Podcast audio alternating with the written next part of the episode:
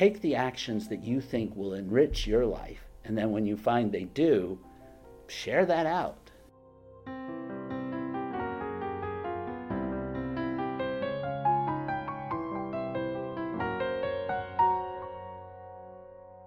From the Museum of Science in Boston, this is Pulsar, a podcast where we search for answers to the most frequent questions we get from our visitors. I'm your host, Eric, and one of the major topics that we're constantly covering at the museum is climate change.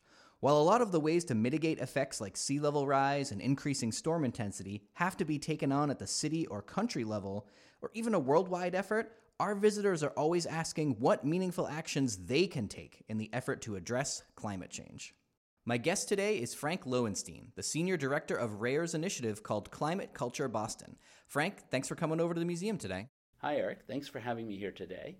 So, the mission of your organization is right there in the title Climate Culture. And that kind of gets at the idea that to address climate change as a society, our culture needs to shift and kind of be aligned with that goal. Yeah, our culture has to become a place where taking action to defeat climate change becomes something that enriches our lives and that we value, that we want to do these things.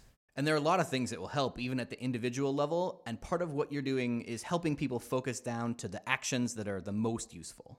We have to figure out the right things to do and the right order to do them in. So I have a good friend, um, wonderful guy, who's been doing uh, energy efficiency contracting for decades. And he recently realized that it's actually a lot cheaper to just get his customers to put a whole lot of solar panels on their roof and not worry as much about, you know, absolutely airtight insulation and, you know, foam into all the cracks and all that. You can waste a little energy if it's coming from the sun.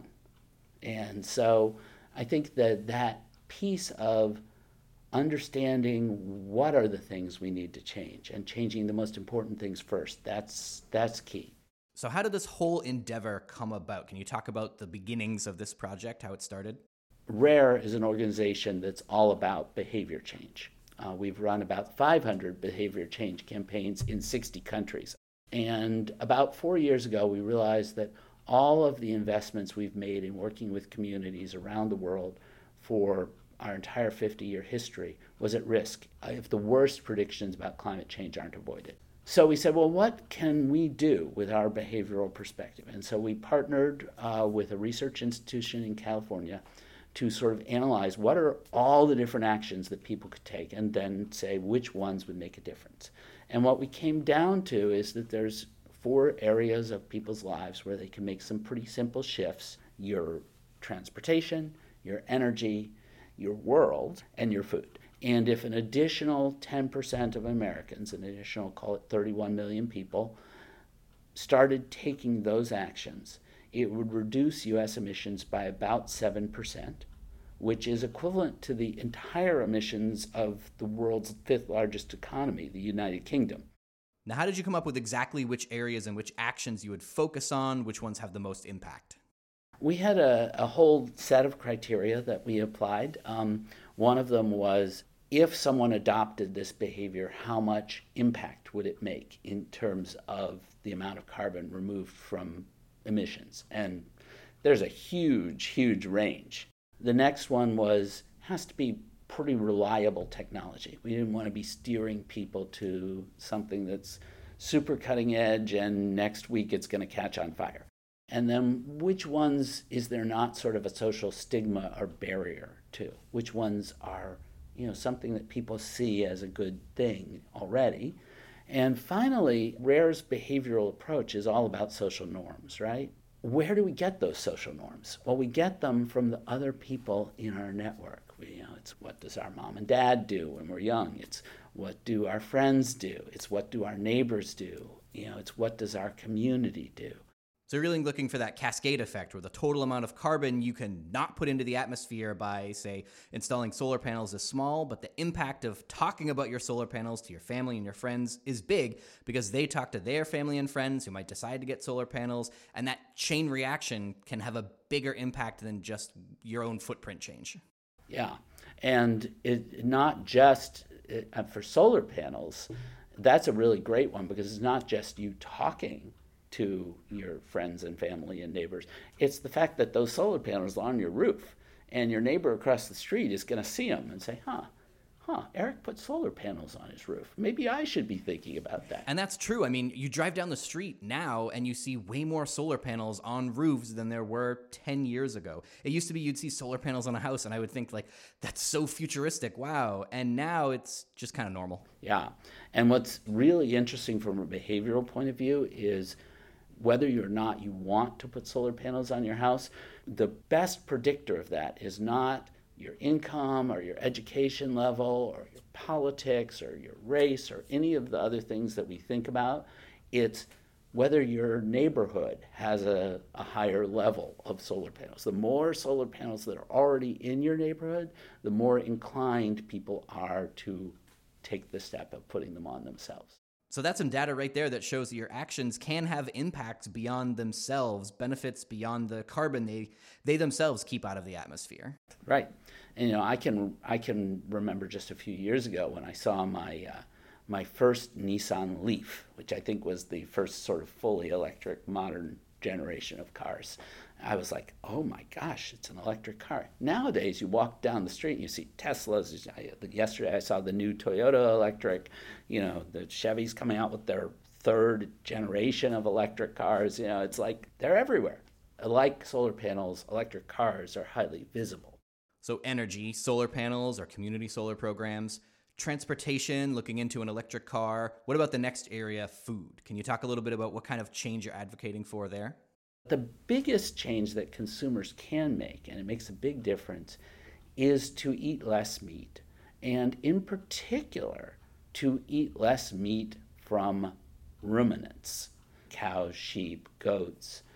Ruminants, as they're digesting grass and grain, they burp methane. And methane is a very powerful greenhouse gas.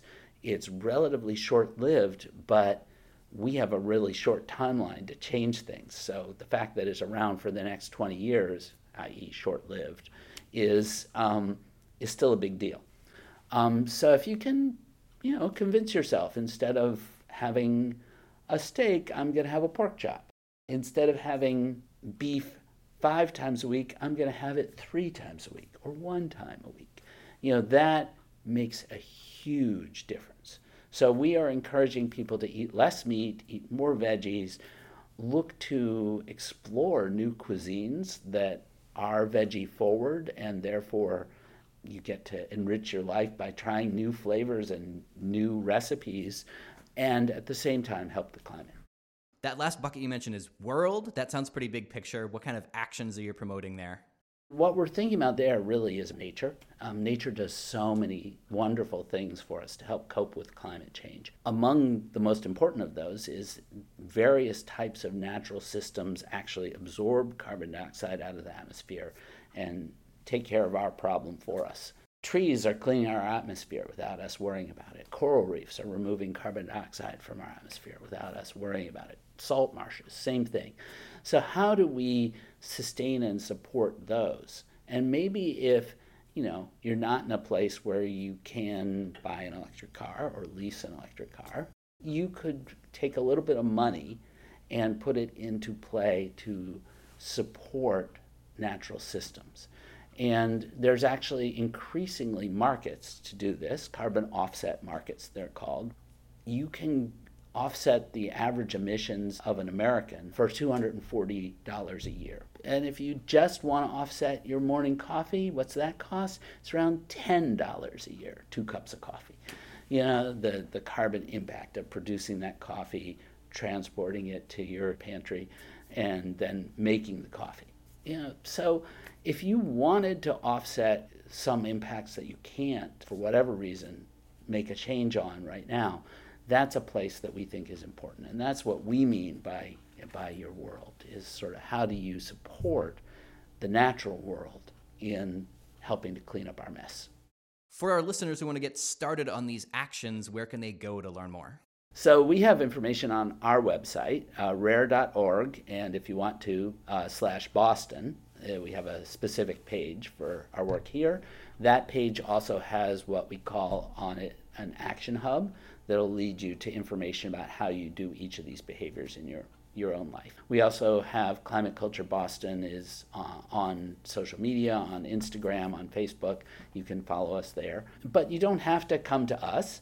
There's different resources really for all these different types of activities. One I'll just point to is if you're thinking about solar energy and you're confused about that, EnergySage.com is a great resource that was actually founded here in Boston that enables you to compare different options for solar energy. Uh, we have great groups here in Boston that are working on this. Um, the Green Energy Consumers Alliance, uh, Mass Energize, those are other resources that are out there. But think about the four areas your food, your ride, your energy, and your world. Well, hopefully, this conversation leaves our visitors more hopeful for the future and more confident that they can inspire and enact real change. We often don't realize how influential we are. Each of us has a tremendous influence over our friends, over our family, and over our neighbors and our neighborhood. And you can tap into your power and your influence by taking simple actions that will actually reduce your carbon impact, reduce your carbon emissions, help avoid future climate change a little bit just on their own, but will make a really big difference when other people that care about you see that you're making this change and they start to change too. Well, Frank, thanks for telling our listeners what they can do to fight climate change. Yeah, thank you again, Eric. It was great to be here. On your next visit to the Museum of Science, stop by the Gordon Current Science and Technology stage for daily presentations that often include the latest innovations that will help us fight climate change. And while you're home, visit mos.org/climate for online content and resources. Until next time, keep asking questions.